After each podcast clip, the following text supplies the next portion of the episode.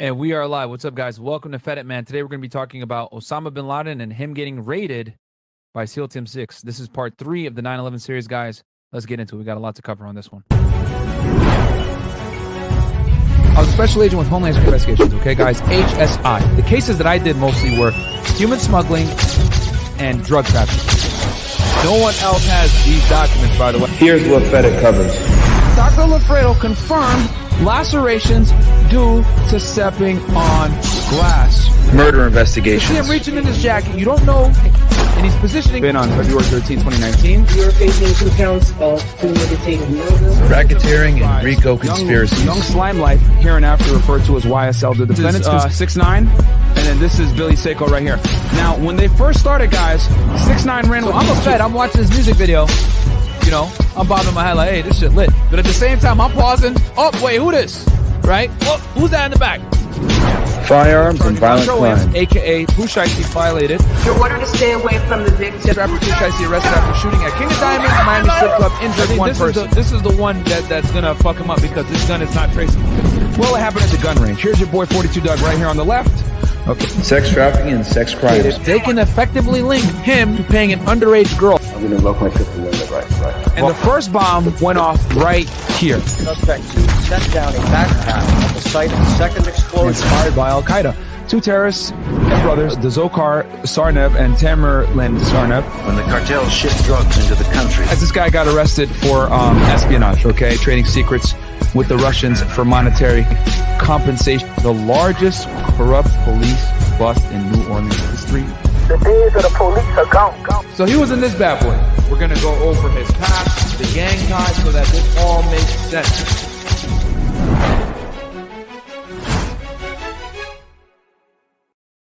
All right, we're back, guys. What's up? Welcome to Fed It Man.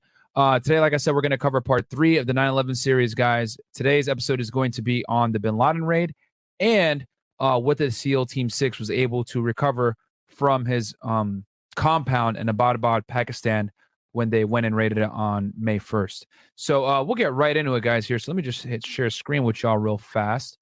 Um, and we're to go ahead and cover a 60 minute uh, interview with a guy named, uh, he goes by Mark Owen, but his real name, I think, is Matt Reset or something like that. He actually ended up um, writing a book um, about this raid, which ended up costing him a lot of money, which we'll talk about that in a little bit more detail.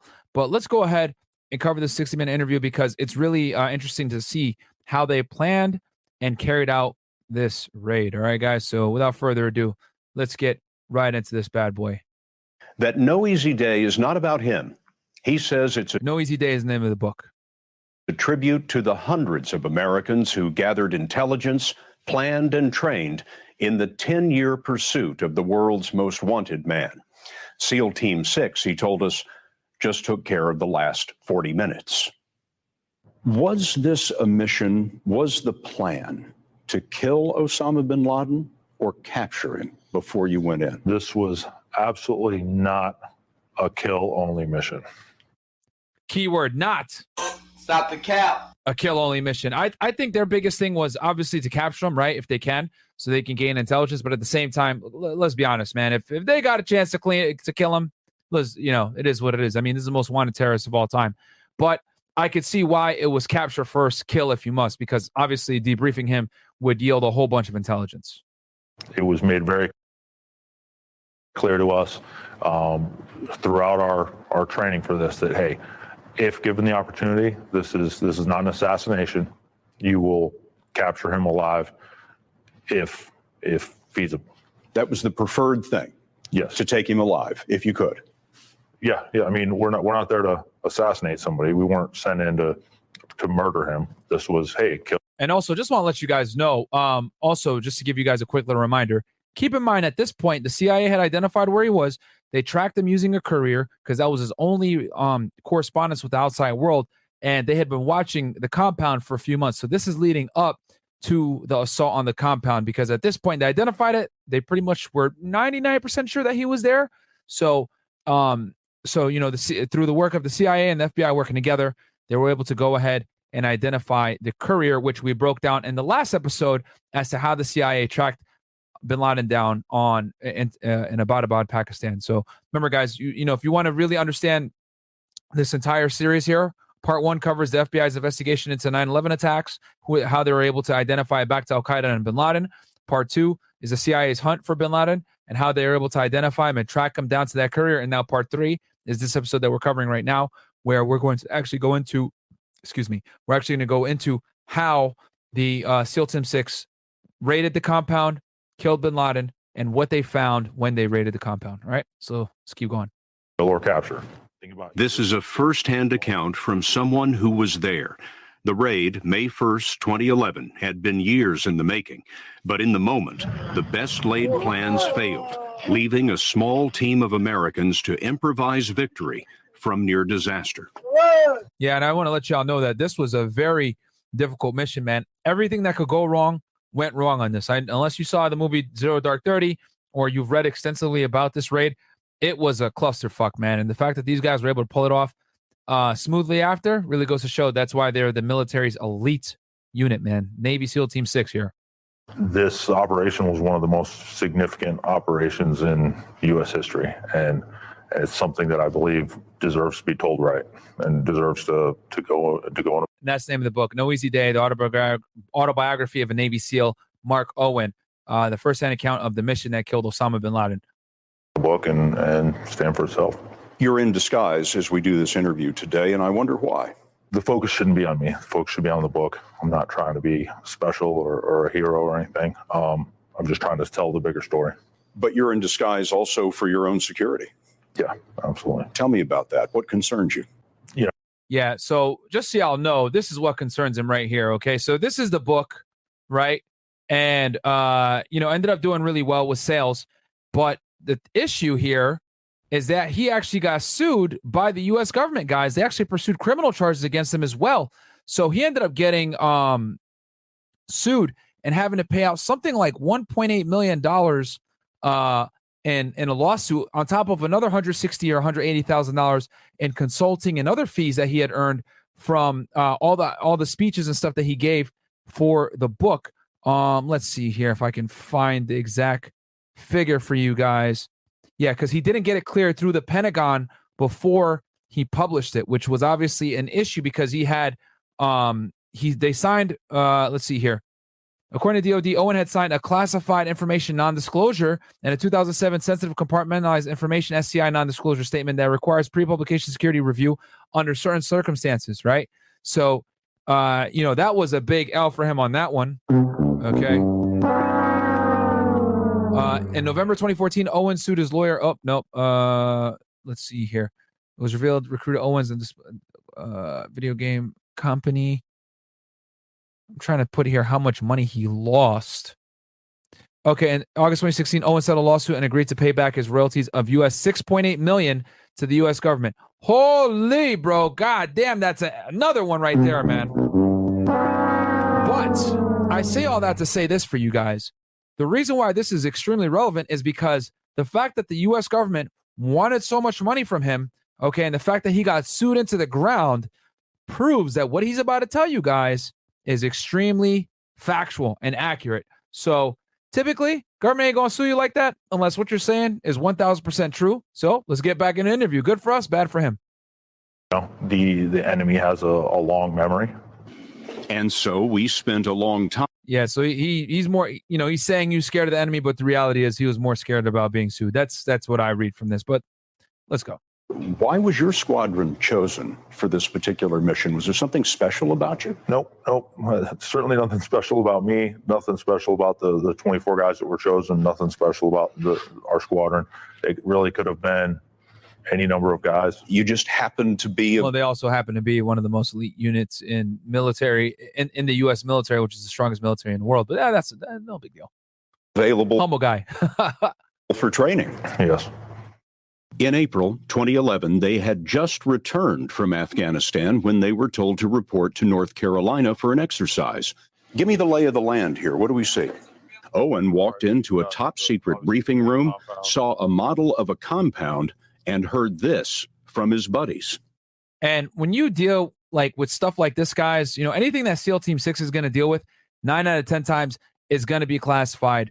It's going to be, you know, SCI level, uh, you know, which has, which is why he got in so much trouble because he signed non-disclosure agreements when he was uh, in the military.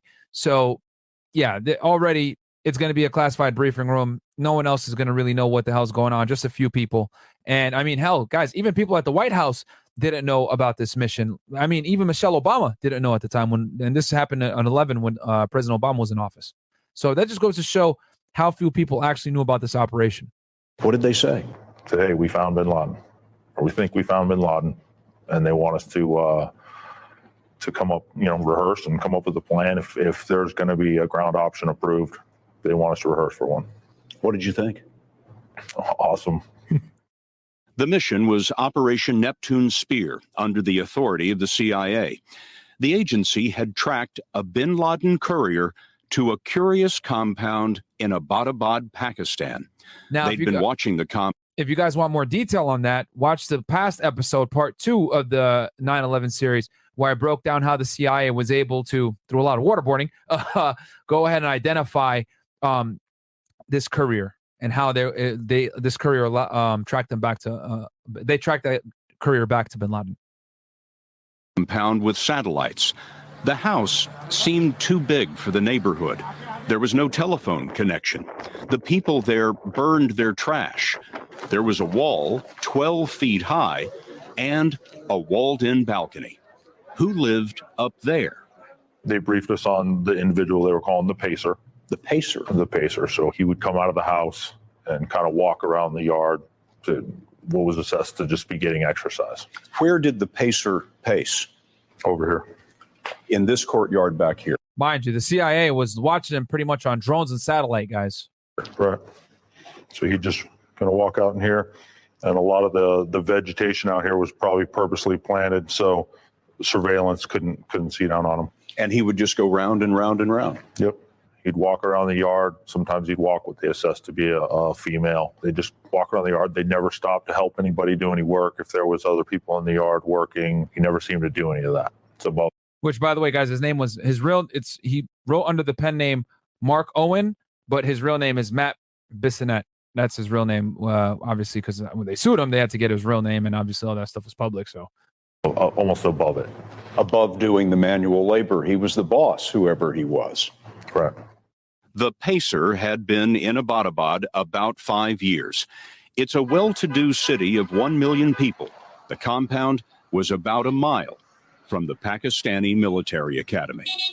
In terms of the inside of the house, how much did you know? Zero. Zero. So once you went through the door, you didn't know what you were going to be facing. Right. But again, it goes back to that years of experience. I mean, we, we've done this a million times. Raids like this were common many nights in Afghanistan and Iraq. And looking at the model, the SEALs didn't think of this as particularly challenging. The tricky part was getting there. The U.S. wasn't telling Pakistan, so the helicopters could be shot down by Pakistan's modern air defenses.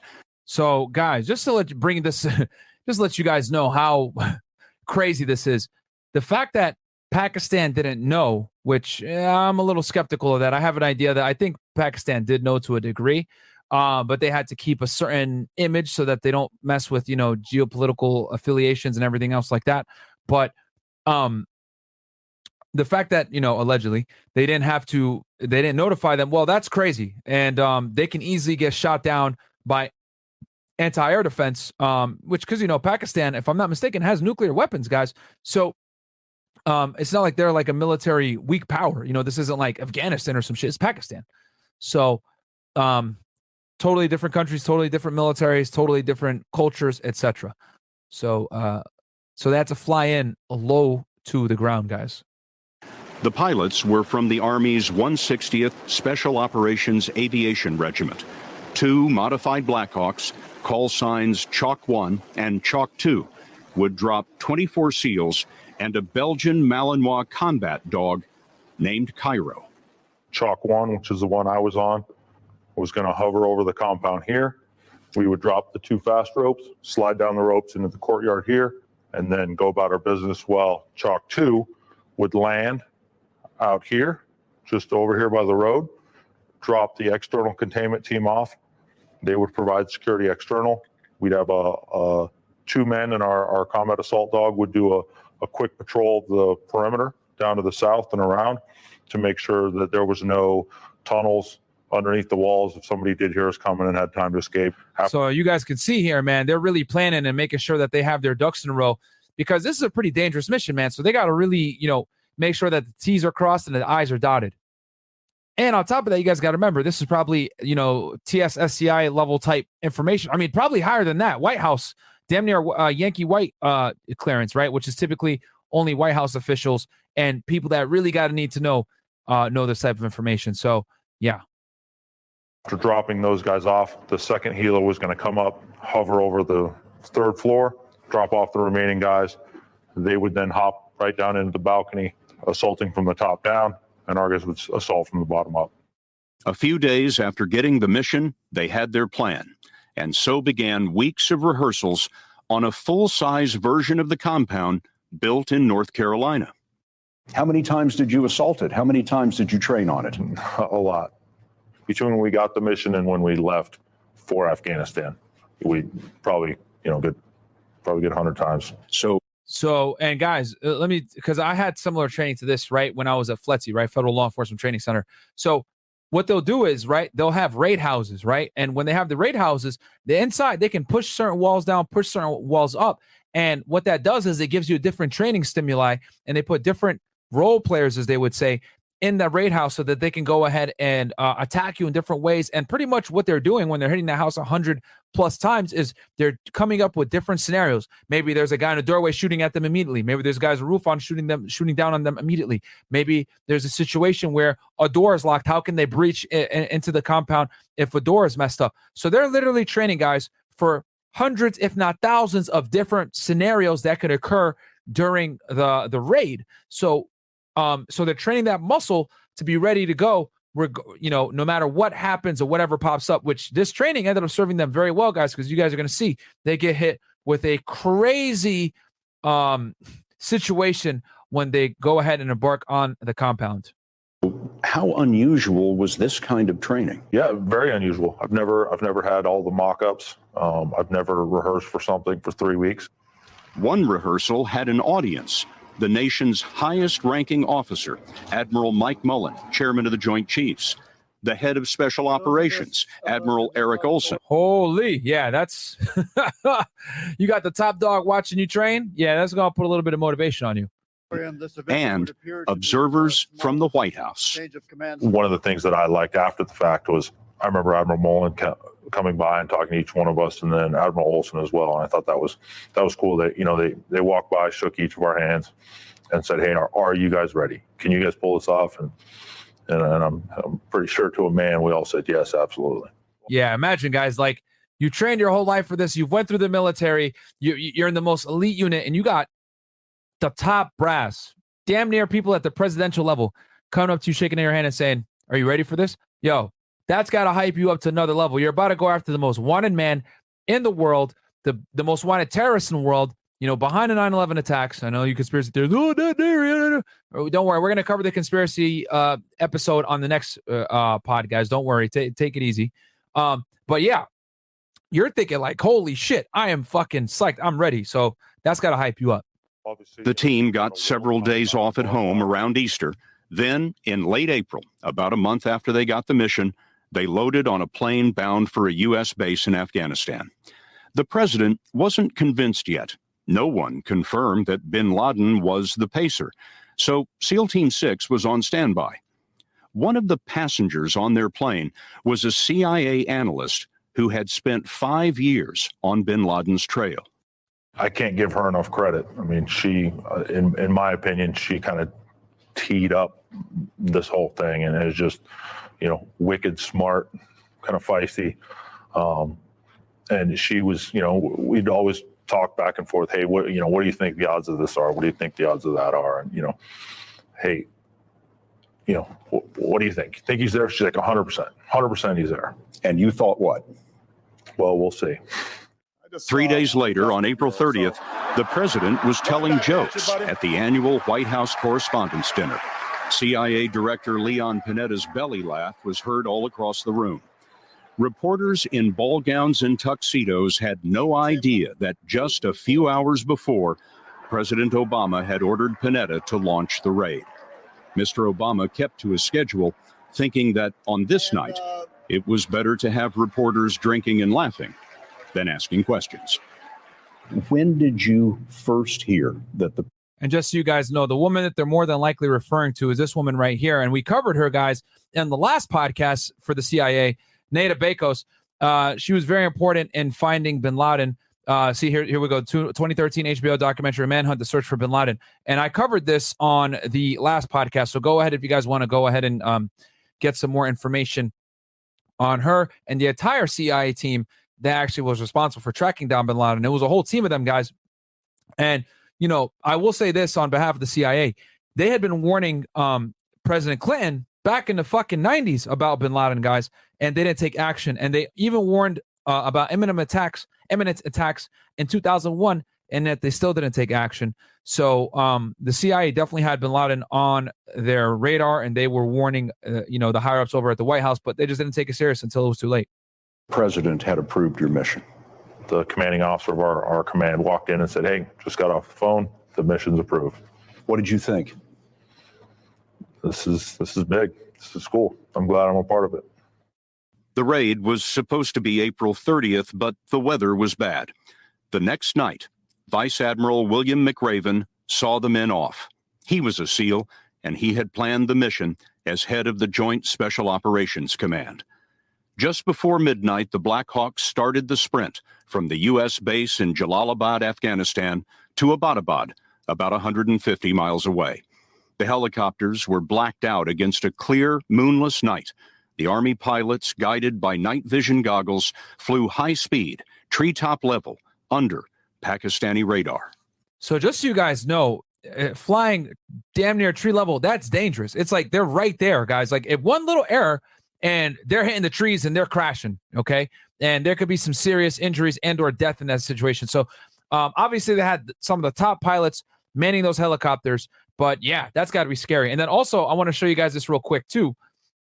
Um, right here, okay, it says here that um so Steve Coll confirms that as of 2019, no direct evidence showing Pakistani knowledge of bin Laden's presence in Abbottabad has been found, and that captured documents from the Abbottabad compound suggest bin Laden was wary of contact with Pakistani intelligence and police, especially in light of Pakistan's role in the arrest of, uh, arrest of Khalid Sheikh Mohammed, aka KSM. Which again, if you guys have been watching, oh my bad, let me uh let me show you guys this real fast. Um, Khalid Sheikh Mohammed was pretty much the number two guy. He was the one that planned the 9-11 attacks. Um, he was like the mastermind behind them. All right. Uh, and his nephew was Ramzi Youssef, guys, who did what? He was the one that went ahead and planned the 1993 World Trade Center bombings. And again, I don't want to sound like a broken record, but guys, it's really important that you go ahead and go over to Fedit, right? And I want you guys. Oh, Ted Bundy episode up, by the way. Posted that earlier. Um, I want you guys to go ahead and watch this episode, Most Wanted Osama bin Laden, and then also cover this one, uh, 9-11, how the FBI saw this. So this is part one, this is part two. And then if you guys want a bonus, watch this right here, the 1993 World Trade Center bombing. Okay. And this covers um, the failed World Trade Center bombing pretty much that occurred in 93 that was orchestrated by Ramzi Youssef. And then here is his uncle, Khalid Sheikh Mohammed KSM. And this guy got waterboarded to hell. He's still alive. He's, I think he's down there in Guantanamo Bay. But uh, I cover KSM extensively in the last episode and in the FBI episode with um with the first 9/11 thing. So this all ties in together, guys. If you want this to make sense, but yes, that um that is why Bin Laden uh, didn't trust the Pakistani um, government because the Pakistani government was uh, critical to the U.S. capturing KSM, who ended up giving up information that led to other members of Al Qaeda getting killed and or captured. It was roughly an hour and a half. I remember, uh, you know, we took off, shut the doors, and and the the radio call I heard was, um, you know, hey, we're we're over the border, we're crossing the border into Pakistan, and, and I remember thinking, wow, this is okay, this is happening, and uh, I, I swear I glanced around the helicopter and and half the guys were sitting there asleep on the ride in. It's an hour and a half ride. Guys got to catch a catch a few Z's on the way in. Wait a minute. Your team is flying in to Osama bin Laden's compound and they're asleep? Yeah, no, it's your, it's your time to just kind of shut your eyes, relax, you know, uh, mentally walk through whatever you need to walk through. It was about one o'clock in the morning, 66 degrees, 60. That goes to show you guys how well trained these guys are. They could go ahead and take a nap right before probably embarking on one of the most important missions of their military careers. 5% humidity with calm winds. At one minute, we opened the door and I just kind of swung my legs out and I'm sitting there looking down. I'm thinking, wow, you know, this is this is a beautiful this is a beautiful spot. Uh, houses with pools in the backyard, well lit, uh, manicured yards. Like, wow, this is definitely not you know the, the mud huts of Afghanistan. Somehow there was a blackout in the neighborhood. No one will say whether that was luck or design, but it meant ideal darkness for the SEALs with their probably uh probably by design, but it's probably still classified, so they can't say anything. night vision goggles. You could see the compound coming. You had the door to the Black Hawk open, and your legs were swung outside. Right. Just make a little more room, be faster to, you know, quicker for everybody to get out and fast rope out of the helicopter. So everybody's getting ready to fast rope. And then all of a sudden we banked hard 90 degrees. Once we went hard 90, uh, it was very apparent that was some, something was wrong. Owen doesn't know what went wrong, but pilots say that a chopper can lose lift when it drops into the turbulence of its own downdraft. And the turbulence would have been much worse because the downdraft was being magnified and reflected by the compound's walls. Oh shit. That is definitely not good. Let's see how they dealt with it. These pilots are the best in the world. You don't you don't get better than these guys. And and typically they just boom, they move right in and they stick it. It's like parking a car for these guys. And and it was it was a rough it was a rough ride. We we were pretty low, tail rotor and everything happened to miss this wall here. And then we were just kind of sliding and falling out of the sky this way. I was now in the front of the helicopter, although I was sitting on the left side. I was now the front. My buddy right behind me, he uh, pretty much should have fallen out. If it weren't for him hanging on to me, there's a good chance I would have been thrown from the helicopter. As the helicopter is going down, what were you thinking? This is going to suck. You know, hey, wow. Not to mention, guys, also the fact that they're creating quite a bit of noise. Okay. You're supposed to come in kind of stealthy. Next thing you know, it's like fucking pretty much doing a Don DeMarco button during a robbery, right? It's like, what the hell's going on here? So, you know, already Bin Laden and his people are like, oh shit, the day has come. You know what I mean? The Americans are here. So they're they're gearing up too, ready to go. And these guys are crashing pl- uh, uh, helicopters. oh my god. Ah, man. Okay, let's keep going. The carefully rehearsed plan was out the window before the first boot hit the ground. With one helicopter and half of the SEALs having crashed, the second helicopter abandoned the roof assault as too risky, and the SEALs began to improvise. One thing was sure now the people in the house knew they were coming.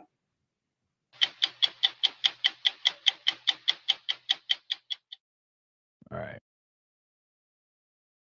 planned to slide down ropes onto the roof of the house. Mark Owen's group planned to rope down into the courtyard. But Owen's helicopter crashed, and now everything was changing for the most important counterterrorism assault in U.S. history. Tell me about the crash. The pilot had mentioned, you know, I remember him mentioning in the rehearsals, he's like, you know, if I have to ditch this thing, I'm going to try and put it down in this courtyard. So that's that's exactly what he did. You could tell, you could hear the helicopter winding up. He was putting all the power on it he could, but it wasn't helping. No, nothing. Came in and impacted. Boom. Holy. Had Holy. the angle been more, the rotors would have hit the ground, snapped off, and, and caused us to roll. Had the tail rotor hit, obviously would have broken, caused us to break and roll. The load bearing section of the tail landed precisely on the wall. The strongest part of the tail just happened to land on the wall. Yep. And the Got angle lucky. happened to be perfect. It all came down to inches, really, inches either way. We stopped. The main rotor blades are still turning. I don't think you could recreate that if you tried. Lucky. Lucky, but again, Sucky situation, but the best of a sucky situation. huge props to these pilots. I mean, everybody wants to meet the, the guy who shot Bin Laden. I, I want to meet the pilot. I mean, I wouldn't be here if it weren't for him. If the pilot had not brought your helicopter down intact, would the mission have failed? No, I don't think so because Chalk 2 was on the ground.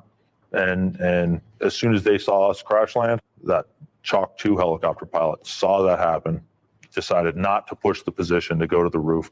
And that's one thing that Admiral McRaven said in, in one of our very last rehearsals, briefs, dry runs right there in, in Afghanistan before we launched. He stood up and he said, Hey, listen, don't try any fancy stuff. Just get the guys on the ground and, and they'll figure it out.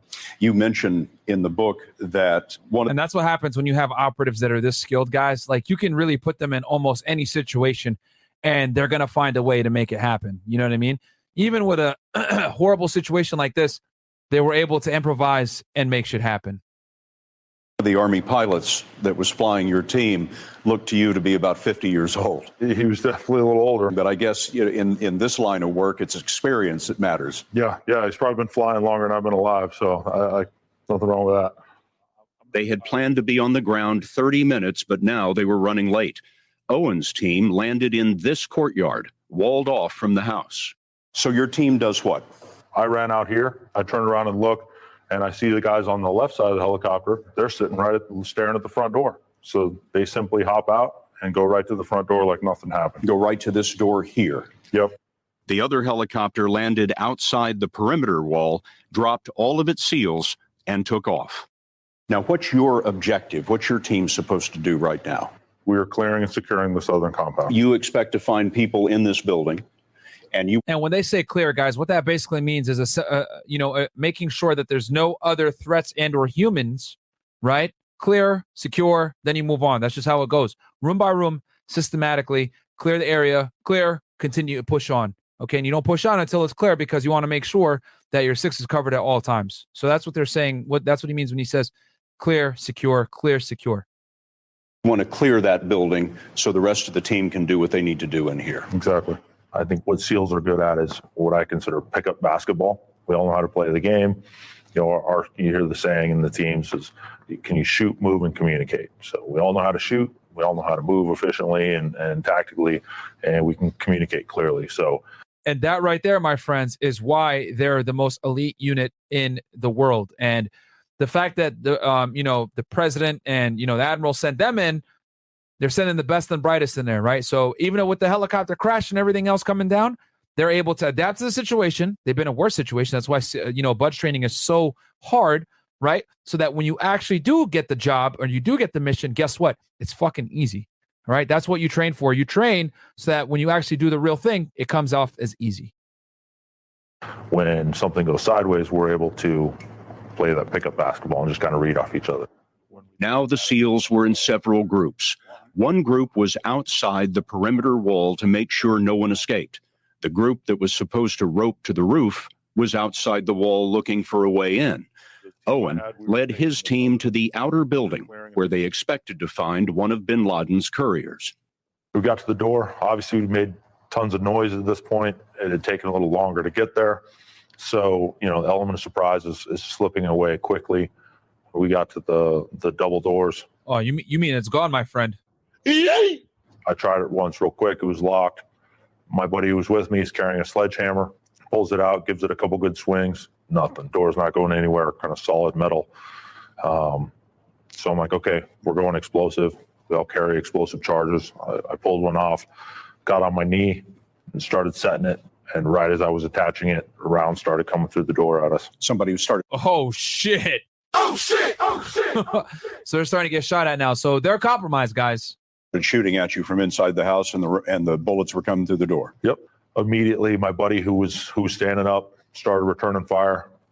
I could, yeah, I kind of rolled away from the door, blindly returned fire back through. You couldn't see what was on the other side, and then it went quiet thankfully, the SEAL that was there with me, that initially returned fire with me, spoke Arabic. So he immediately started calling out to the people inside, started hearing the metal latch on the inside of the door. Uh, for some of you guys that might have not saw the pod before, uh, bin Laden and his family are Saudis, okay, um, with Yemeni background. But either way, their uh, their language is Arabic. So um, they're not Pakistani, they're not Afghani, which they speak different languages, but they're Arabs, okay? They're from Saudi Arabia. So um, to have a, a SEAL there that speaks Arabic is huge.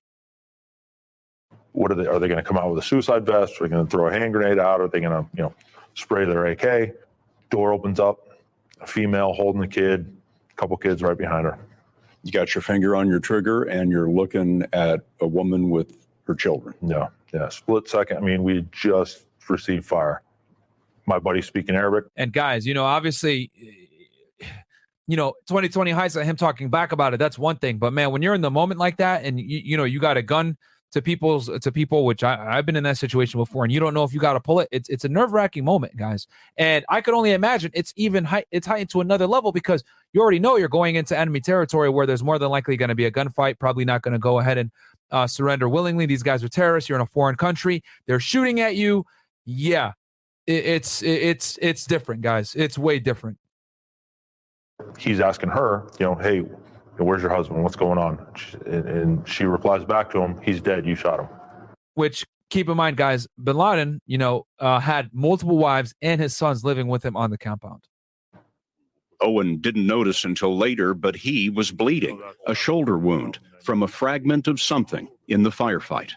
Yeah, I just got a little piece of frag in, in my shoulder from some of the rounds that came through. It, it really wasn't a, a, major wound at all. But um, I carry a set of bolt cutters to cut locks with. When I got back, you know, I was checking my gears, any holes or anything, and, and I pull out the bolt cutters and I've got the bullet stuck in the handle. So the bullet just just missed me by a little bit. The handle stick up either side of my head. Right, right by your neck. But you don't consider that to be a big deal. No, plenty of other guys have, have suffered much, much, much worse. So it's not not not a big deal. Another day in the office. Within five minutes, these guys are hardcore, man. Owen's team cleared the outer house. More SEALs entered the compound and converged on the first floor of the main building. Inside, they found another courier with an assault rifle. Those SEALs were in the process of shooting the second gunman. Right. And his wife jumped in front of him. All the women on target were very hostile. It's something very different than what we see in Afghanistan or Iraq. You typically don't see the women that are this aggressive and, and hostile. Even though the the females had come out of this building and talked to us, they were still very combative and, and aggressive. So, and we saw that throughout the entire compound, even all the way up on the third floor.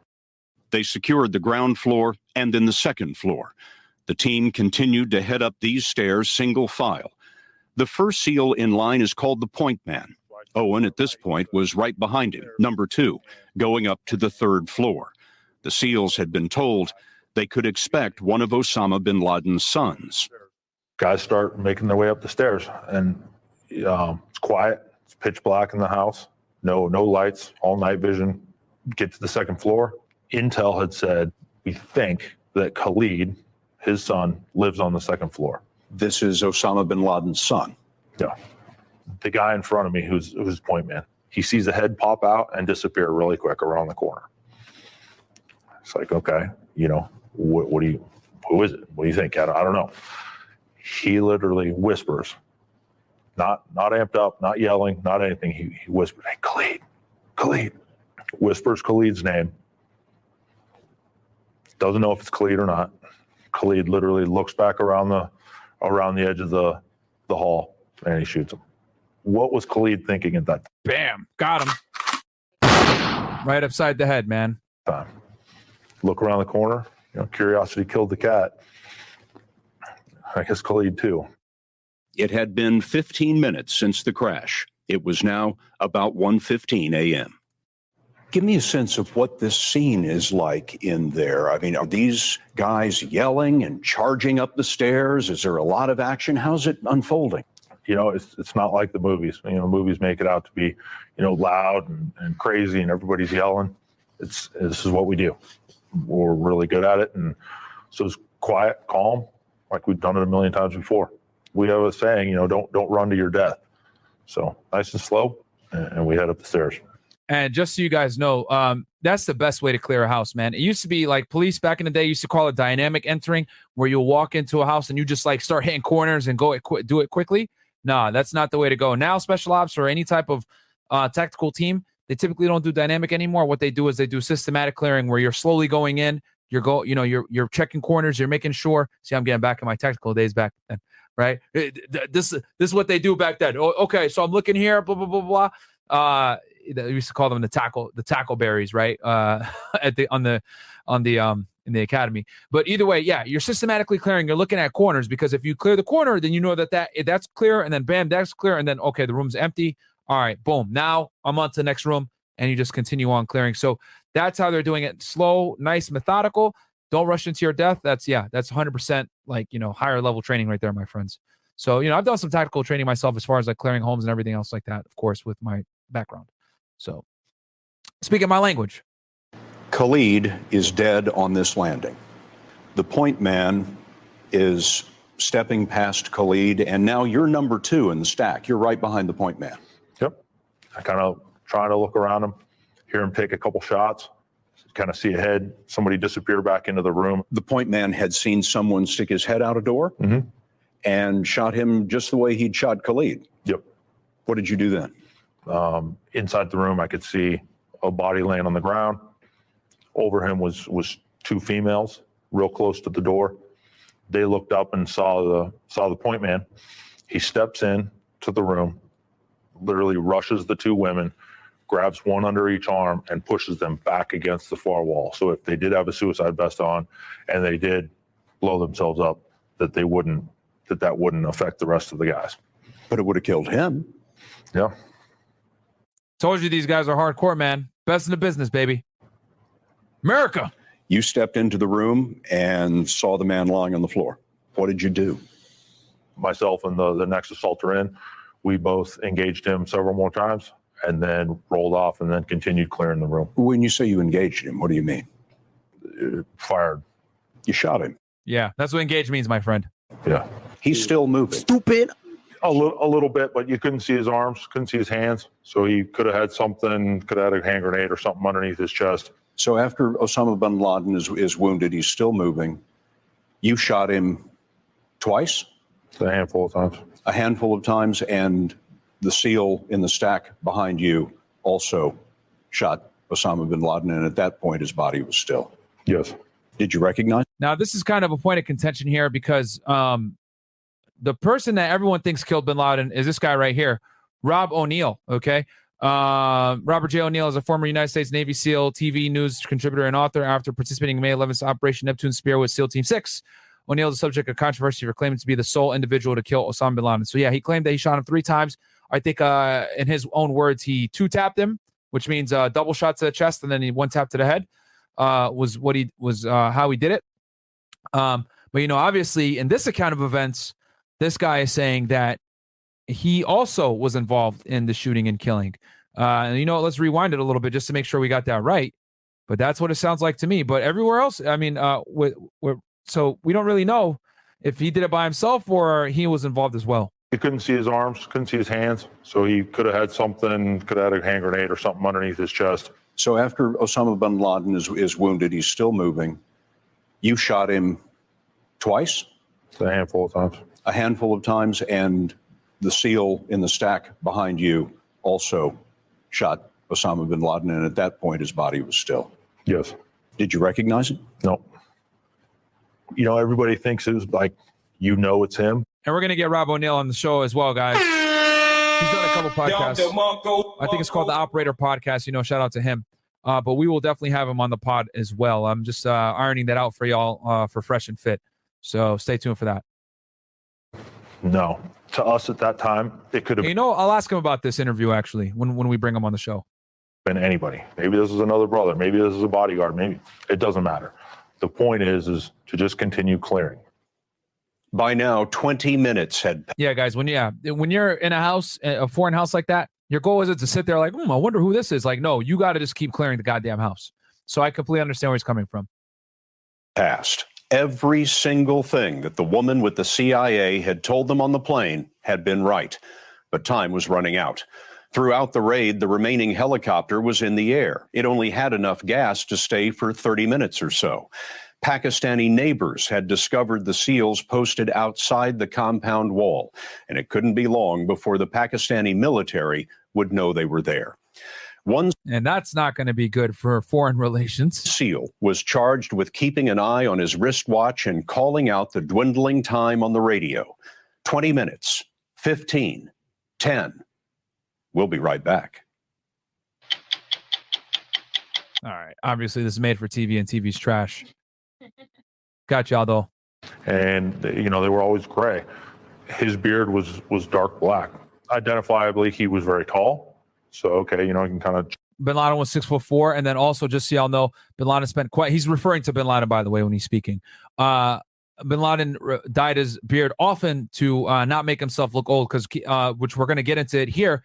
In his hard drive, he was always preparing to do speeches. He always filmed a lot of speeches, and he didn't like the appearance of uh, of gray uh, on his beard. So uh, that is why it was it was that way. Chalk that up as, as something. Bin Laden was about six foot four. Right.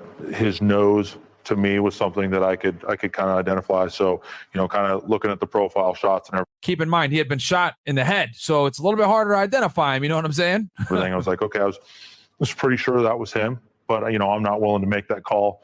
Um, certainly not at that point.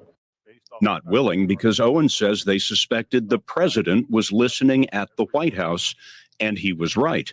The hel- Yes, they were. They were watching the whole thing live, guys. Could you imagine that shit? That You're watching a stream live of these dudes going in like on some video game type shit. helicopter crash had been reported up the chain of command. Owen says the SEALs wanted proof before anyone said anything on the radio about killing Osama bin Laden. They turned to one of the SEALs in the room who spoke Arabic. So he moved out to where the women and kids were, grabs one of the, the younger kids, says, Hey, who, who is that inside? She says, Osama. Osama who? Osama bin Laden. The, the child The child. identified him. Grabbed one of the females, asked her again, God damn, that's that's fucking cold blooded. say, Hey, who is that? She said, Osama bin Laden. So Does a cheer go up among the SEALs? You start shaking hands, patting each other on the back? no, nothing. It's all, all business. We're on a clock. Bro, what the hell do you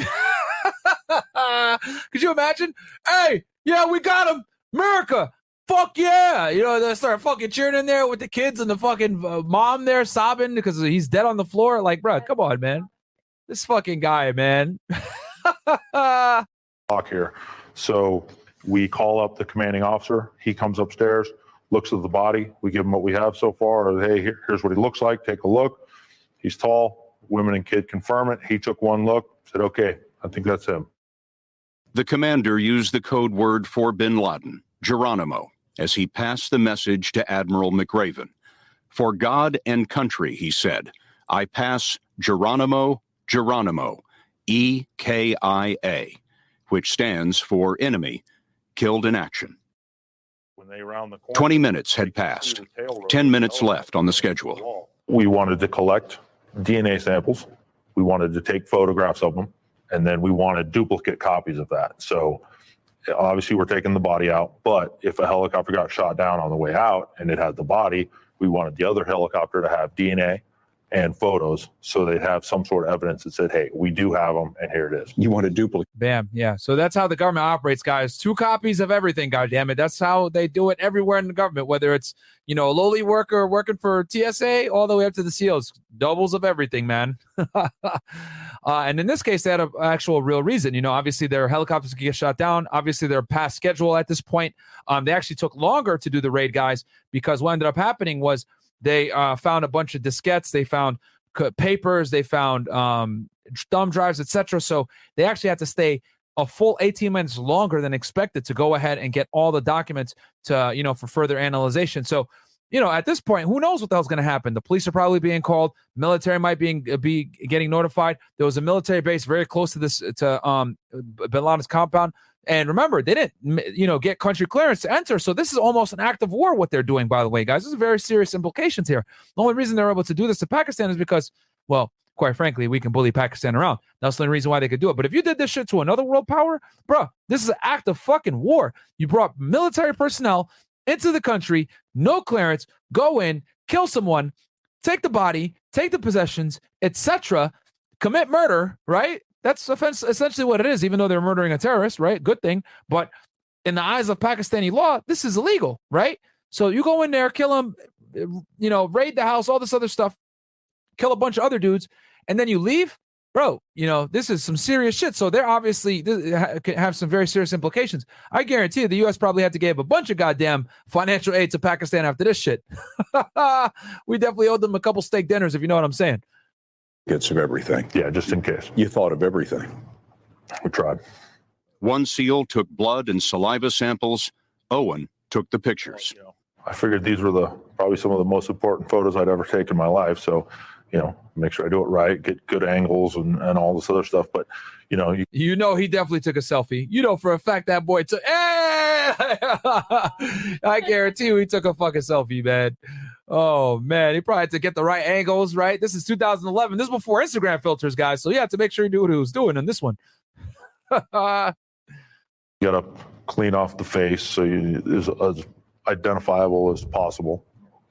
So one of my buddies had a CamelBak with with some water in it. Got some, you know, spread Because they shot him in the head, so obviously they had to clean the blood off his face. some water on him. Took a sheet off the bed, kind of wiped the blood off, and then took photos. Wiping the blood off of Osama bin Laden's face. CamelBak is one of those backpacks that has a water bladder in it, and you use it to drink water out of, but you used it to wash his face. Mhm. And you shot pictures of his face in a profile. Can you describe what they look like? They're pretty gruesome. Well, when you say And just so you guys know, they put makeup on this guy and they adjusted his voice. He doesn't really look that weird or whatever it may be. It's just that they had to put uh, an insane amount of makeup, cosmetic stuff on his face. You know, that's why he has that weird glassy look to him. But uh, but yeah, it's a disguise. And they adjusted his voice in the playback. Didn't he still get sued? So what was that, Christina? Didn't he still get sued though? Yeah, he still got sued. Yeah, because they were able to figure out. I mean, it was like 20 guys that did the mission, so they were able to figure out who he was immediately. I mean, he did say his position in the Yeah. So yeah, and, and he had done like a couple of speeches and stuff like this too. That so makeup is nothing. yeah, it was it was an L. gruesome, what, what are we talking about? He had a, he had a bullet wound in the head, so that that gruesome. Two SEALs took the body downstairs and zipped bin Laden. and that's a big part of the reason why they didn't release the pictures of uh uh, of his body because they didn't want to incite other terrorists or anything else like that because you know it can inspire other you know jihadists to try to you know do something. into a bag. In the bedroom, Owen found an assault rifle and a pistol on a shelf. And, and some people would argue that, you know, why did that point man take those shots? Well, immediately, the first door we went to, my team was engaged by enemy fire through the door. So automatically, we, we know we're going into a, uh, an enemy compound. Shots being fired back at us immediately. AK found next to Khalid on the stairs. All those boxes have been checked that if a guy So basically, all these other idiots made it a lot worse for Bin Laden. So they were already going up there by the time they encountered him last. They assumed that he was going to try to shoot, you know, because all the couriers and his son had shot. sticks his head around the corner, he very easily could have a gun. You don't wait to or at least had weapons. I know the son. I don't think he. I don't know if he shot, but he had access to a weapon. Um, it's just that he was an idiot and poked his head out and ended up getting hit with that fucking. get that AK or the or the grenade thrown down the hall or the suicide vest. So in the split second, that's when he engaged. He did have a gun, but he didn't use it. And I wonder what you make of that. I, think I think in the end he he taught a lot of people to do you know martyr themselves and and um, he masterminded the 9/11 attacks. But in the end, he wasn't even willing to roger up himself with a gun and, and put up a fight. So I think that speaks for itself.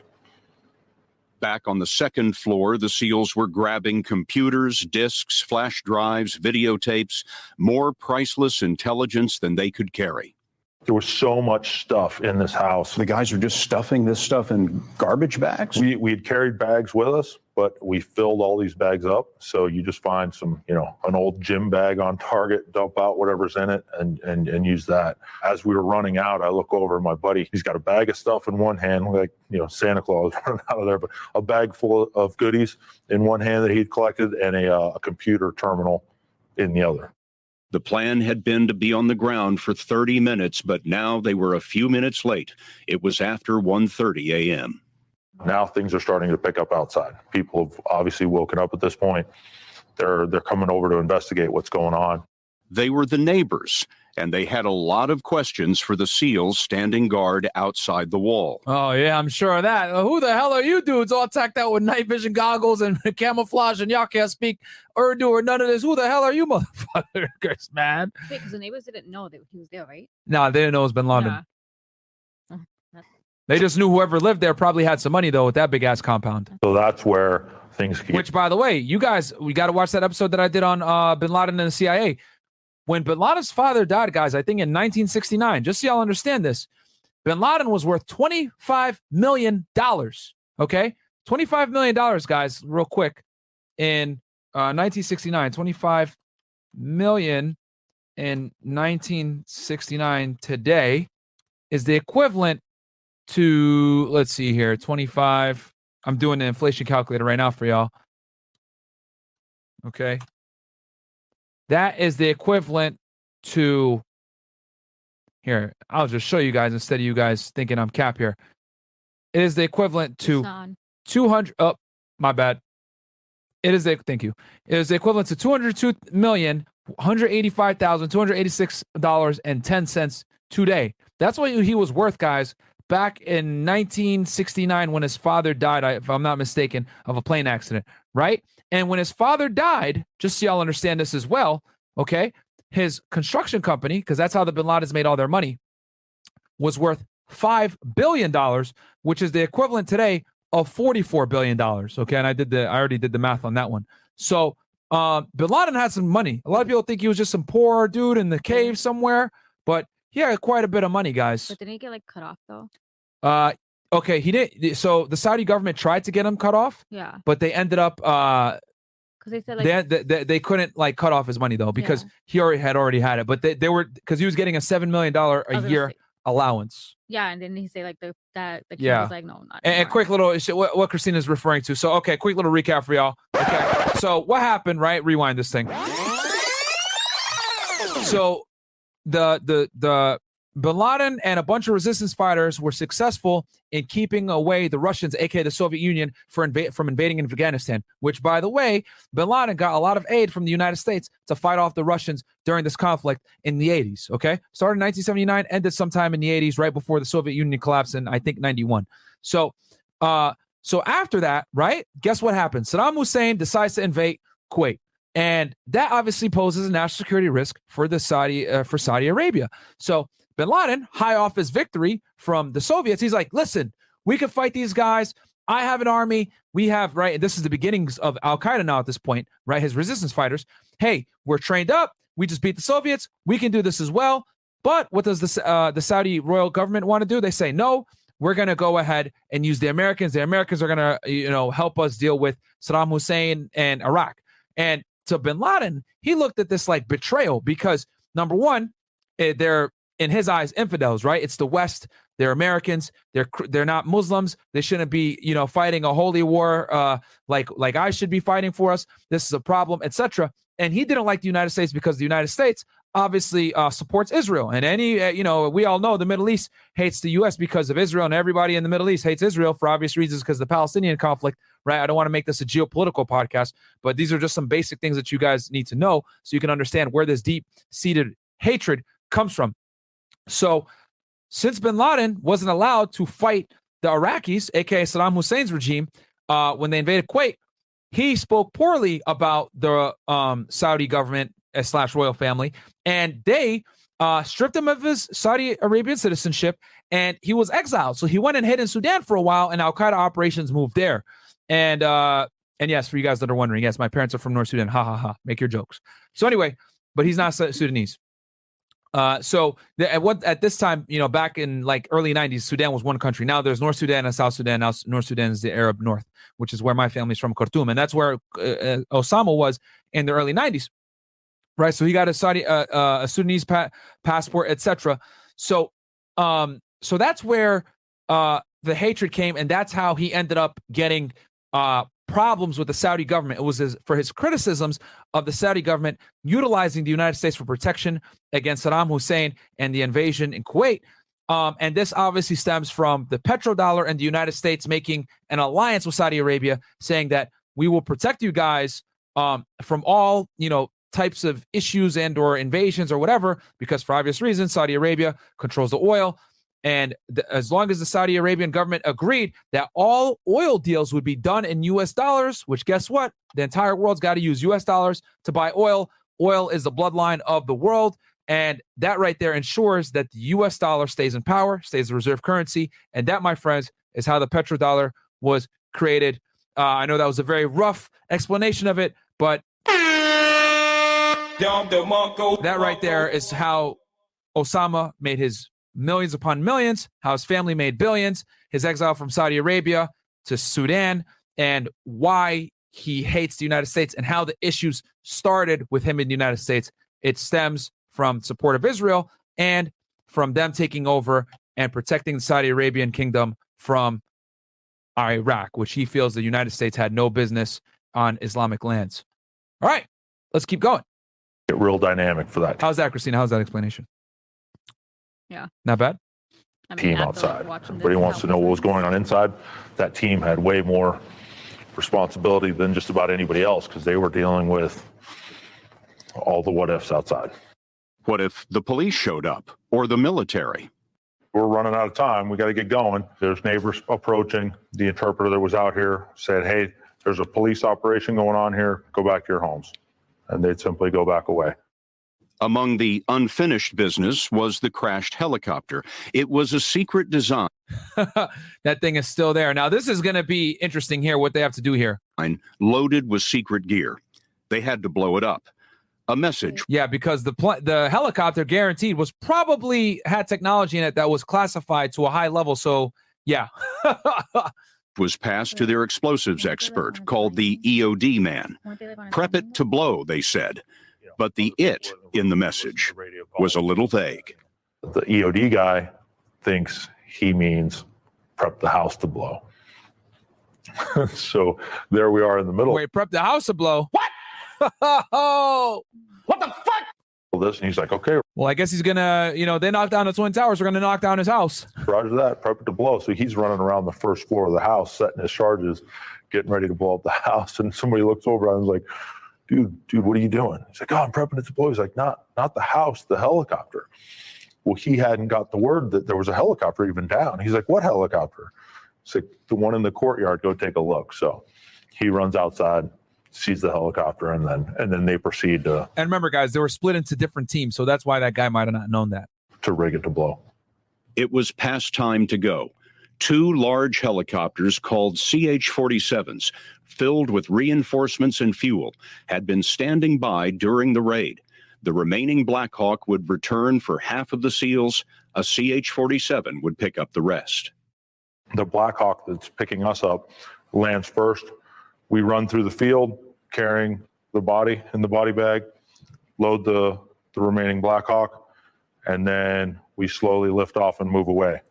While they're waiting for the 47 to come in, the timer on the charges is ticking down. The explosion on this helicopter is coming. How much time have they got? Not much left. Minutes. They're, they're under 30 seconds. And guys, they have to blow it up because it's a classified, probably designed. They don't want foreign, uh, the the Pakistani government, you know, any other terrorists to get a hold of this plane and be able to get access to mil- uh, U.S. technology. So they have to blow it up. They're running down. The team leader that was in charge of the demo team, he gets a hold of the commanding officer, gets him on the radio talking to the 47, tells the 47 to do a go around as he's doing the, the go around to the south. Boom, the charge goes. Our Blackhawk's already gone. This explodes, big, big, huge explosion. The 47 comes right back around, lands, the guys load on, and now they're airborne.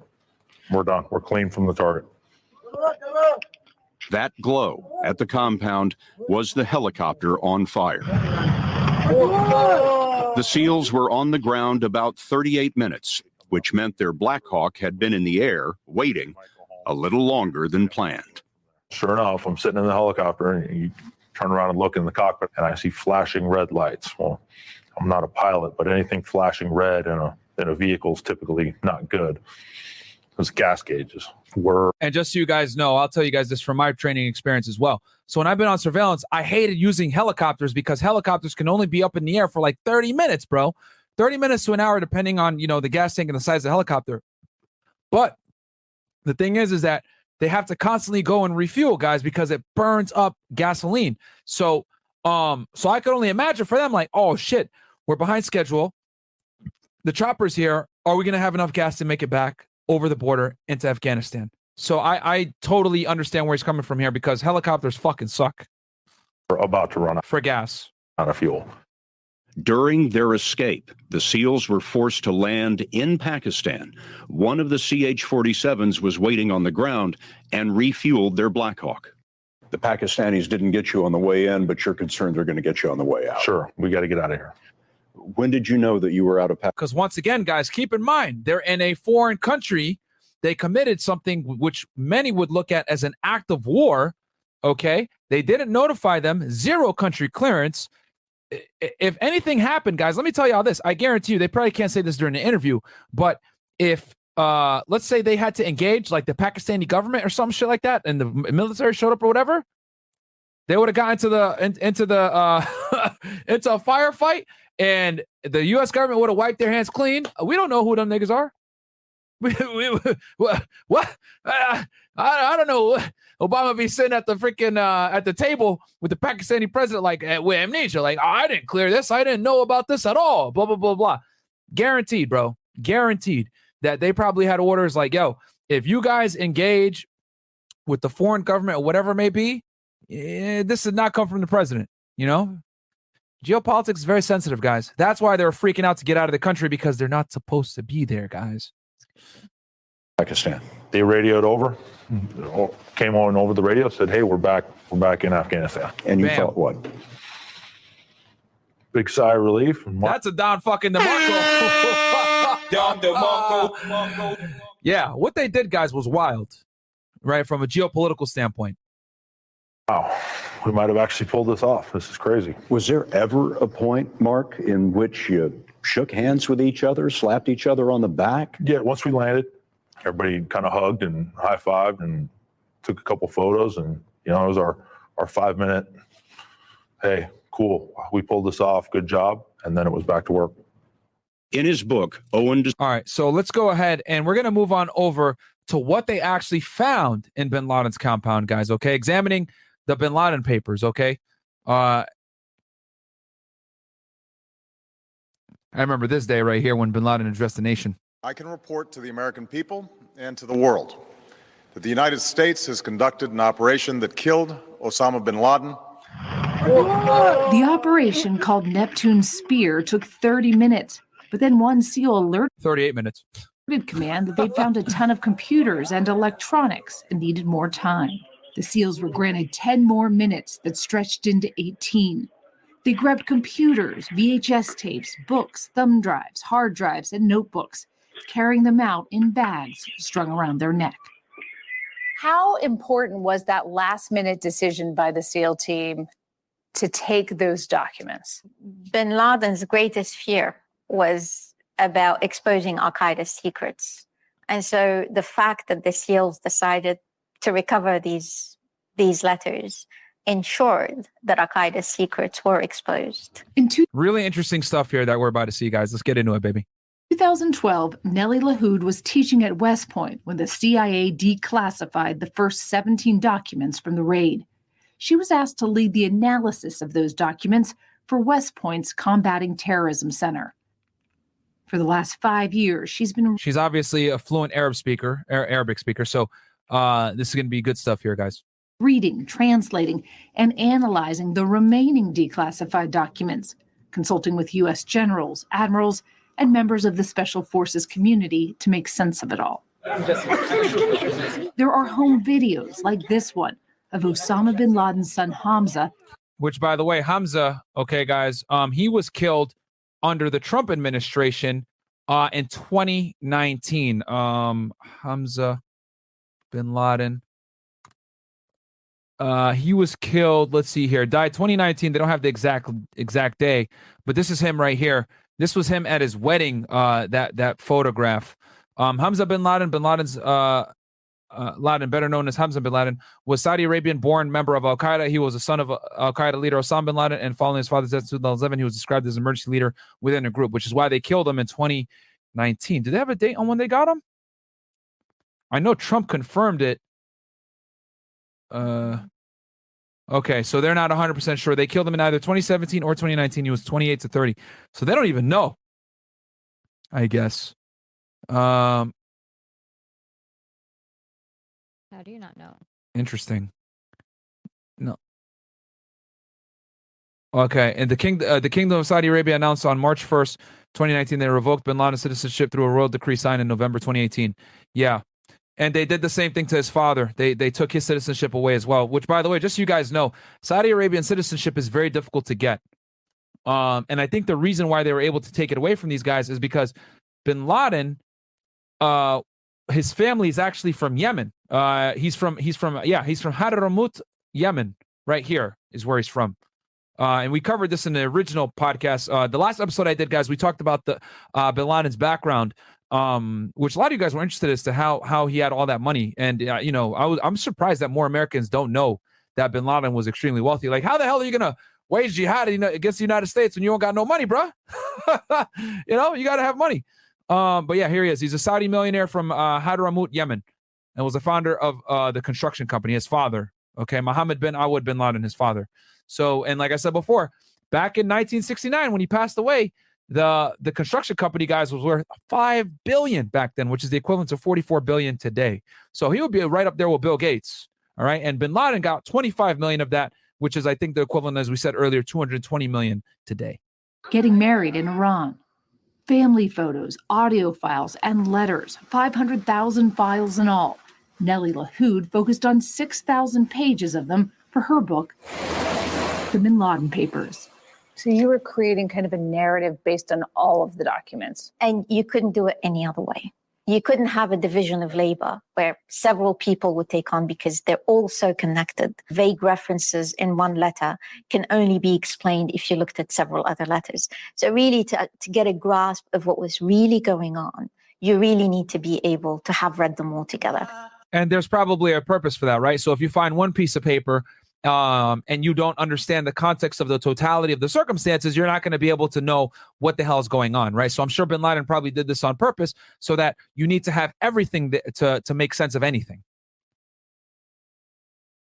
Letters were the only way Osama bin Laden communicated with Al Qaeda associates for nearly a decade because he was trying to evade capture. Bin Laden had television in his compound but didn't have access to the internet or phone. So everything was written by hand or on computers. And in interesting, guys, as far as bin Laden having access to television, uh, this actually, I just found this hilarious. Um, this part right here. Oh, Christina's laughing. You remember this? Yeah. So when bin Laden watches TV, guys, this is what he used to. This is what this guy used to do when you watch TV. habits.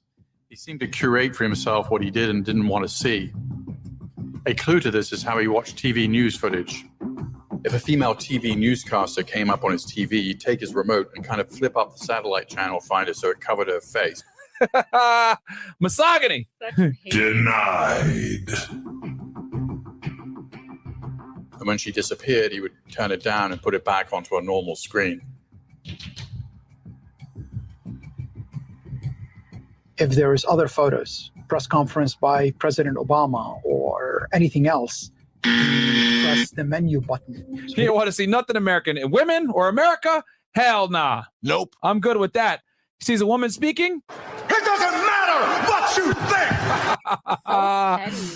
He doesn't want to see anything else but Al Qaeda and but himself. A bunch of violence, of course, as well, right? I mean, he's a terrorist, right? Of course, he's gonna have violent videos all over his stuff.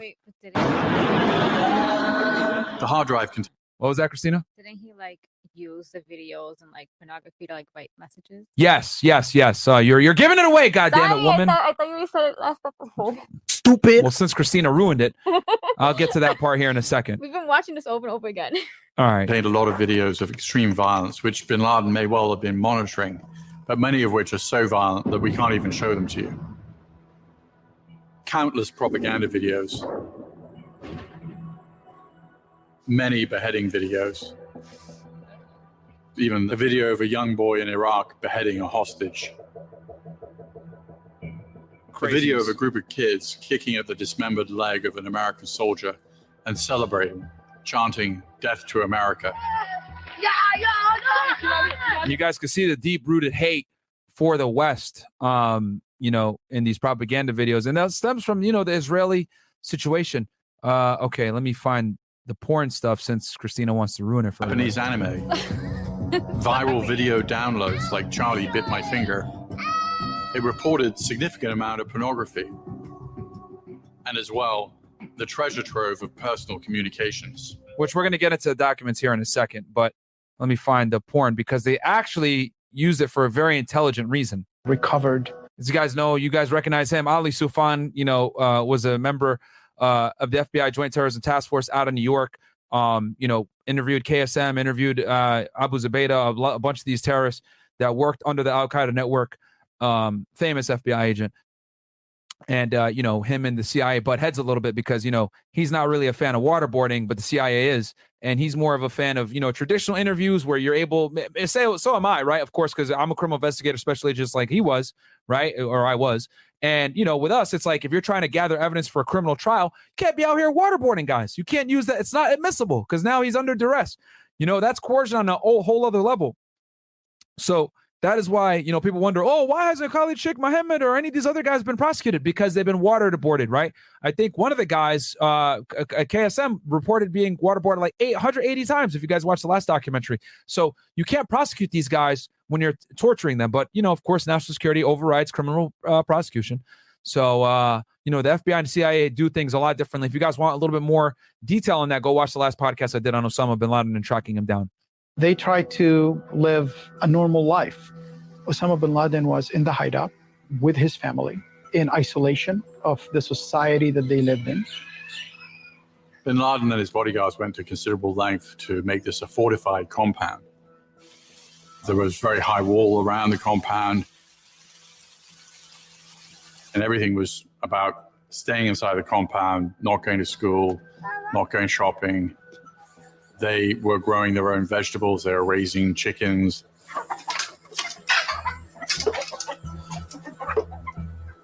They had cows.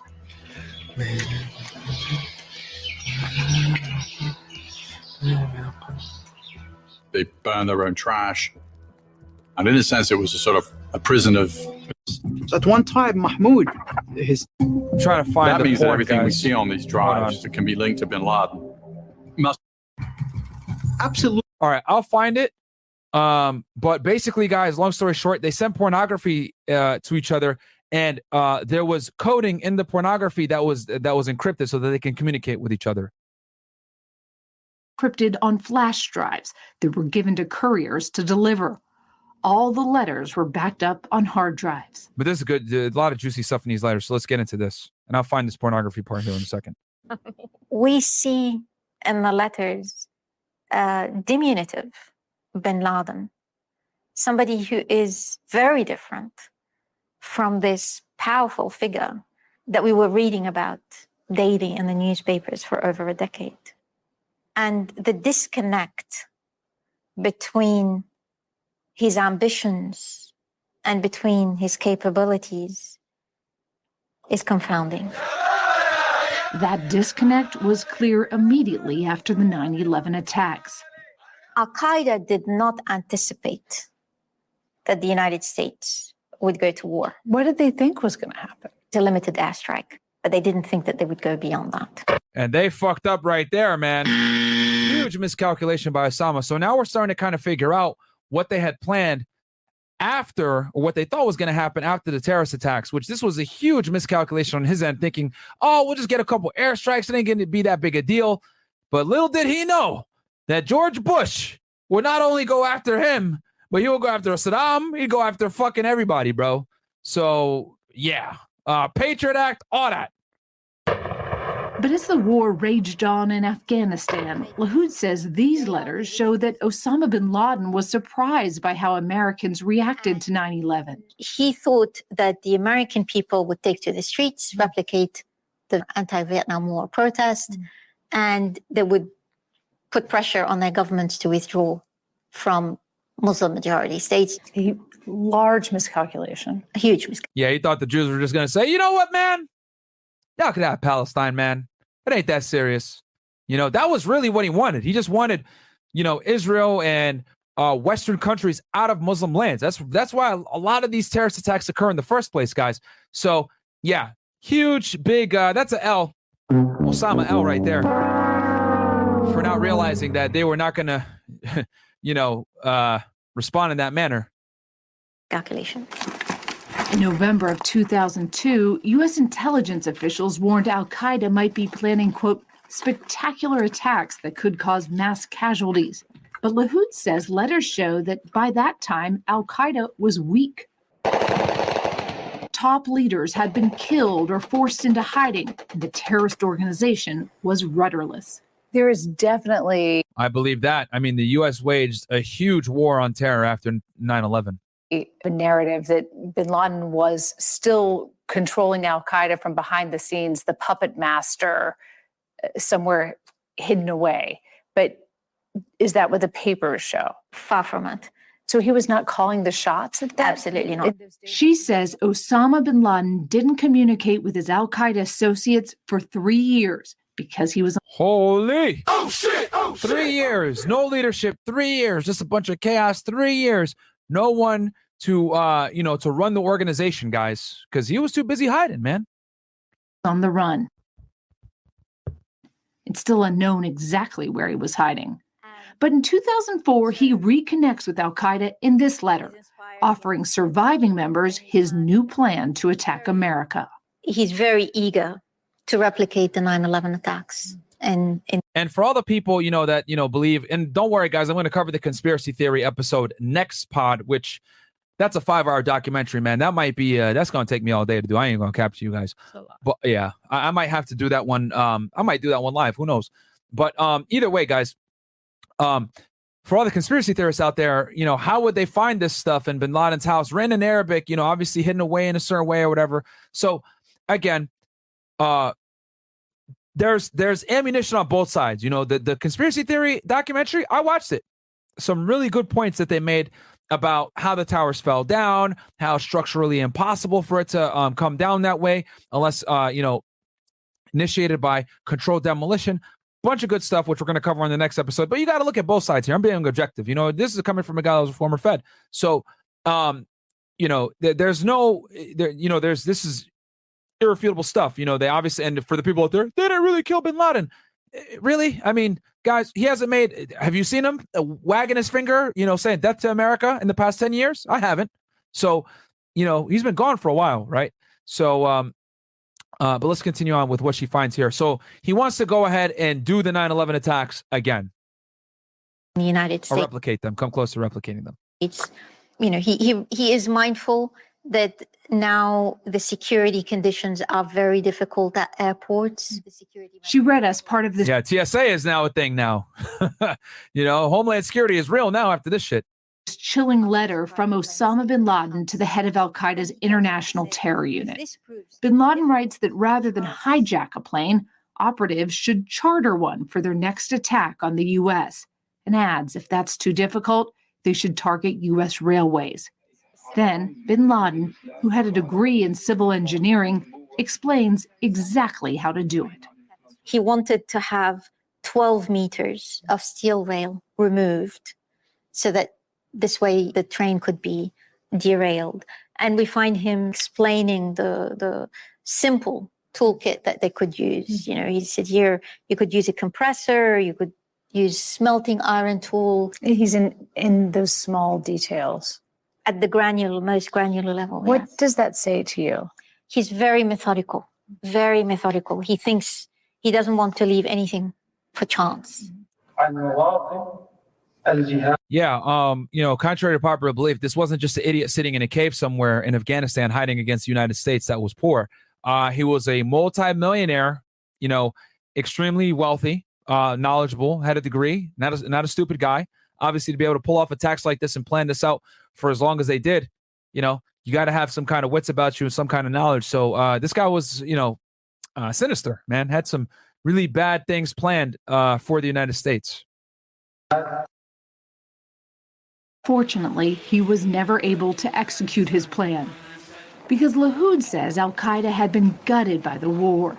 She read us this letter from Tafiq, a young associate who was running operations for Al Qaeda in Afghanistan and Pakistan. He's telling Osama bin Laden just how incapacitated the terror organization had become. The weakness, failure, and aimlessness that befell us were harrowing. We Muslims were defiled and desecrated. Our state was ripped asunder. Our lands were occupied. Our resources were plundered. And so And this- he's giving the state of Al Qaeda to Osama bin Laden, who probably hasn't heard this at this he point. didn't know he didn't know the reality and he actually warns him that i'm going to tell you the truth as it, as it is hmm. and i know that some of the brothers here are not telling you everything in detail because they don't want to upset you particularly because of the delicate situations in which you find yourself with That delicate situation is bin Laden's life in hiding.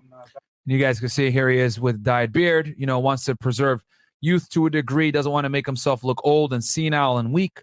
So, uh, you know, and that's why when they found him, right, uh, years later, um, he his beard was was dyed. By 2005, Osama bin Laden was living behind the 18 foot walls of the Abbottabad compound he shared with some You guys can see, look, burning their trash. of his wives, children, and grandchildren, seen here in this video seized during the raid. 14 يناير 2011 In this clip, bin Laden's 22 year old son Khalid is showing off the compound's meager gardens That was Khalid who got killed during the raid, which we uh, showed in the last video. and animals he tends to. Khalid also recorded his father's public statements that were intended to be seen around the world. You can hear him giggling as the lights malfunction. The Bin Laden bloopers coming soon to you. But Nelly Lahoud says it was actually two of bin Laden's daughters who played the greater role in crafting their father's messages and jihad missions. Oh shit! What the hell? Misogyny. Oh, the people who really work y'all didn't know that, did you? Huh?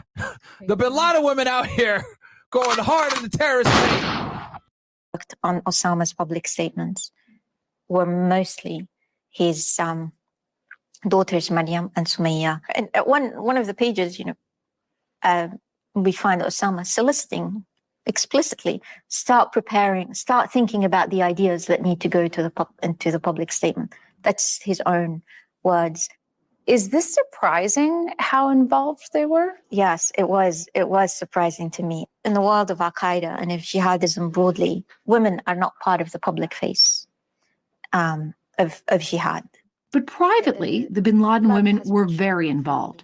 In this letter to a relative, bin Laden's wife Siham is mourning the loss of a daughter who died in childbirth. But then the tone quickly changes. And then she goes on to shame and at the same time incite the men to take up jihad. And she says, you know, our women and children are suffering while the men are being servile and coward. So that's Yeah, Bin Laden's daughters, guys, uh, you know, and his wives were educated. So, um, contrary to popular belief, um, so that's why they helped him with penning some of his messages uh, to sound better. that's the kind of personality that we are encountering. Because keep in mind, he had money. So what did he do? He put his kids through, um, you know, private schooling, homeschooling, etc. Wow. About the women in the compound. Yes. Al Qaeda was also running low on cash. Lahoud says documents show that in 2006, Al Qaeda had just $200,000 in its coffers and was unable to support. Holy shit! Only two hundred thousand dollars uh, back then. That's not enough to run a terrorist organization. And let me see, give you guys uh, how much that was in two thousand six. Oh, that is the equivalent, guys, to two hundred ninety-four thousand dollars today. Okay, two hundred thousand dollars in two thousand six to now is the purchasing power of about two hundred ninety-four thousand four hundred fifty-two dollars and thirty-eight cents today. or control an increasingly fractious jihad. Still, she says, Osama bin Laden kept plotting. Lahoud showed us this letter to another young associate, Younis, who'd impressed bin Laden with his sharp intellect. It says this is specifically addressed to you, hmm. top secret, do not share it with anyone. Hmm. It is Osama bin Laden's plan for another terror attack in 2010. This time, he wanted to target multiple crude oil tankers and major shipping routes around the Middle East and Africa. He says it it does not escape you the importance of oil for indus- industrialized economy today, mm. and it is similar to blood for human beings. Mm. So if you cause somebody to bleed excessively, even if you don't kill him, you'll at least weaken him. Mm-hmm. And that's he really what he really wanted to do to the Amer- to the American economy. and he knows that why because again guys now that now that we did earlier in this pod what did i talk to you guys about right? The petrodollar. So you got to remember that bin laden knows that the lifeblood of the united states is oil. It's the reason why his own country okay in his eyes betrayed him took his citizenship away exiled him to sudan was because of what? Oil. The united states was willing to protect the saudi arabian government and royal family right from the iraqi invasion because of what? Oil. So he looks at it like, all right, if I get rid of the oil, I hurt the Americans because the Americans, that's their lifeblood. That's the only reason that they're going ahead and helping the Saudi government and the Saudi royal family is because of oil. So if I can't protect my country, they can't either. Fuck the oil. So that's how bin Laden's looking at it. All comes from the petrodollar, man. She says bin Laden details how Al Qaeda operatives should integrate themselves into those port areas as fishermen. He instructs them exactly where to buy a specific kind of wooden boat to evade radar, and then once again goes into the granular details of his plan.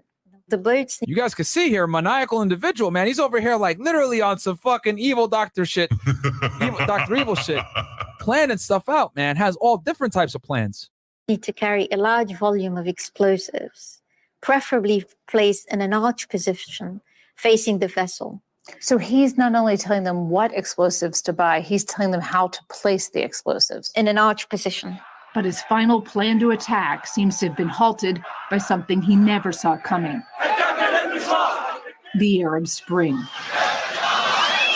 According to this family, And for some of you guys that are wondering, right, where did he kind of have this idea from before? Well, guys, back in October 12th of 2000, this little incident happened, which is what Ali Soufan was actually investigating. Um, was a USS Cole bombing. Okay, this happened. Uh, U.S. destroyer en route to the Persian Gulf was making a prearranged fuel stop at the port of Aden, Yemen, when the attack occurred. So Ali Soufan, the FBI agent that I showed you guys before, that doesn't really get along with the CIA too well, he was um, investigating this bombing that occurred here, uh, where a, a basically a small vessel went up to the USS Cole and self detonated and killed um, a bunch of Navy, Navy men, killing 17 sail, so, uh, sailors and injuring nor- nearly 40 other crew members, right? So they were able to go ahead and identify the bombing of the USS Cole as also tied to Al Qaeda. So, um, so that other terrorist attack that you, you know you guys just heard about with the with the boats and putting them in explosives, he's done it before. USS Cole. notebook, unique item seized in the raid, the peaceful protests were confusing and concerning to the bin Ladens. Wait, peaceful protests? What is that? What do you speak of? no way. Denied. There's no peace here, man. We just blow shit up. On one level, they were very excited by the fact that the people were able to bring down dictators. But at the same time, there were all these question marks about what is the value of jihad at the moment. And we find this really um, throughout this notebook. Is jihad still necessary? Lahoud says bin Laden, seen here in the final months of his life, was struggling with the answer to that question before he was killed. U.S. intelligence agencies say most as you guys can see, his beard was gray, but when they arre- killed him, his beard was black, dyeing it, you know, to obviously make his comeback on Al Jazeera and the TV, to make his threats to the United States. Al Qaeda terrorist activity is now being carried out by smaller Al Qaeda offshoots. Bin Laden's second in command, Ayman al Zawahiri, now heads Al Qaeda. This month, he appeared in a new video denouncing the enemies of Islam. All right, so I found the porno clip here that Christina was referring to earlier, right? Of how they sent clips to each other of pornography.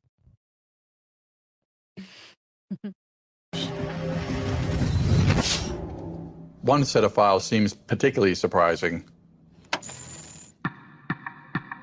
The CIA said there was a significant amount of pornography found on these computer drives. What do you make of that? Nowhere in the letters are such materials requested. And is they didn't have internet, so how could they really be downloading it?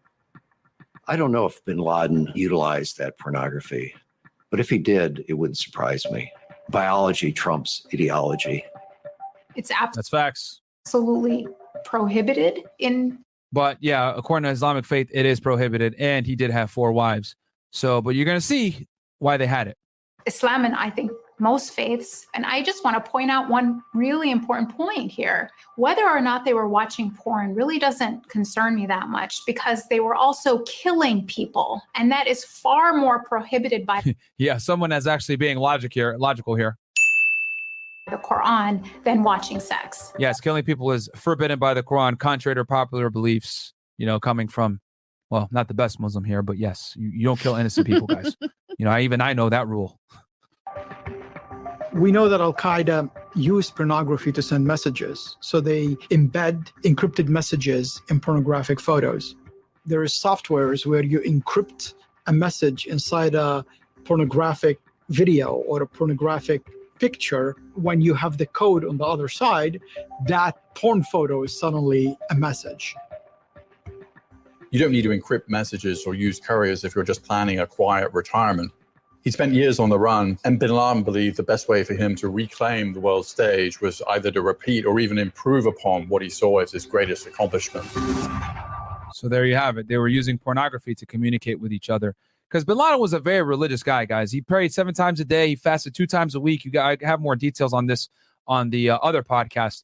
But um, you know, some other interesting notable mentions that they found in his hard drive was they found a lot of American cartoons for the children. They found uh, a lot of Bruce Lee movies.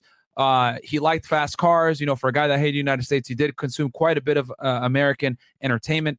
And um, yeah, I mean, um, it's a very interesting look into uh, the life of Bin Laden. Obviously, a lot of uh, home videos with, with him and his children, um, and you know, just general shit that you would find. But I think the papers of like his further plots and you know where Al Qaeda kind of was at the time during him hiding, I think that's more. Uh, that's a lot more important. And then obviously the fact that they were using pornography with encrypted messages was pretty pretty smart idea. Um, but uh, yeah, Christina, any thoughts on the show? No, I'm just laughing right now. fantastic. no, because like we, I don't want to spill nothing else because you have like then I get to do ano- another one, right? Yeah, it's fine. Yeah, Yeah, yeah, it's uh, yeah. We got another one where we're gonna watch uh, the conspiracy theories. So, um, but yeah, guys, hope you guys enjoyed that one, man. Um, next episode is going to be on you know covering the uh the real Pearl Harbor. It's I think it's a five hour documentary.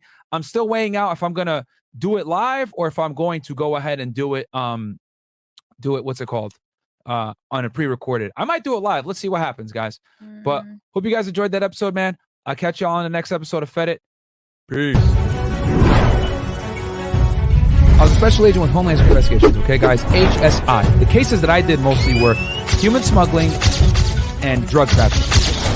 No one else has these documents, by the way. Here's what FedEx covers. Dr. Lafredo confirmed lacerations due to stepping on glass. Murder investigation.